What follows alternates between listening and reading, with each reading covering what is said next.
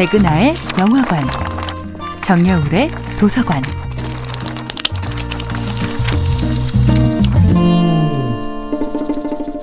안녕하세요. 여러분들과 쉽고 재미있는 영화 이야기를 나누고 있는 배우 연구소 소장 백은하입니다. 이번 주에 만나보고 있는 영화는 프랑스와 트리포 감독, 잔모로, 오스카 베르너, 앙리세르 주연의 1961년도 영화 주렌 짐입니다.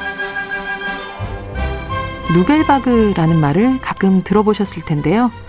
새롭다라는 뜻의 nouvelle과 물결이라는 뜻의 vague, 즉 새로운 물결을 뜻하는 누벨바그는 1950년대 말에 시작된 프랑스의 영화 혁명을 일컫는 말입니다.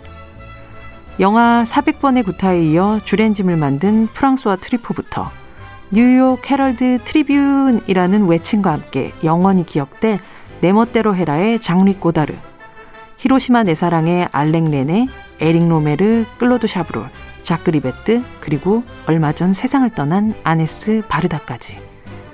5, 60년대 프랑스 누벨바그를 이끌었던 이들 감독은 앙팡 테리블, 즉 무서운 아이들로 불리우며 기존의 영화 세계에 도전장을 내밀었습니다. 누벨바그의 대표 주자들은 과거의 영화가 만들어 놓은 규칙을 찢어버리고 새로운 영화 문법으로 관객들을 만나기 시작했는데요.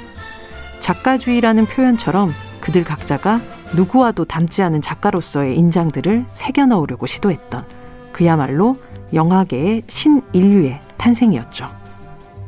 그중 누벨바그를 가장 대표하는 이미지로 남은 영화 주렌 짐은 60년이 지난 지금 보아도 전혀 촌스럽지 않게 느껴집니다.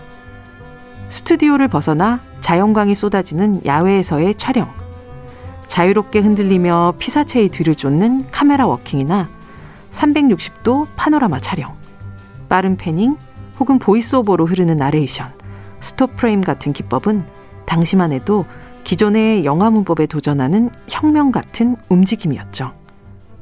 하지만 새로운 물결은 언제나 그 다음에 당도하는 새로운 물결에 의해 사라집니다. 당시 파격적이었던 시도들은 이제 후대 감독들에게는 일반적인 연출 기법 중 하나가 되었으니까요. 하지만 고여있는 웅덩이길 필사적으로 거부했던 그들의 움직임, 끊임없이 깨어지고 부서지길 원했던 청춘의 시도들은 그들의 영화 속에서 여전히 반짝거리며 영원히 파도치게 될 것입니다. 백은하의 영화관이었습니다.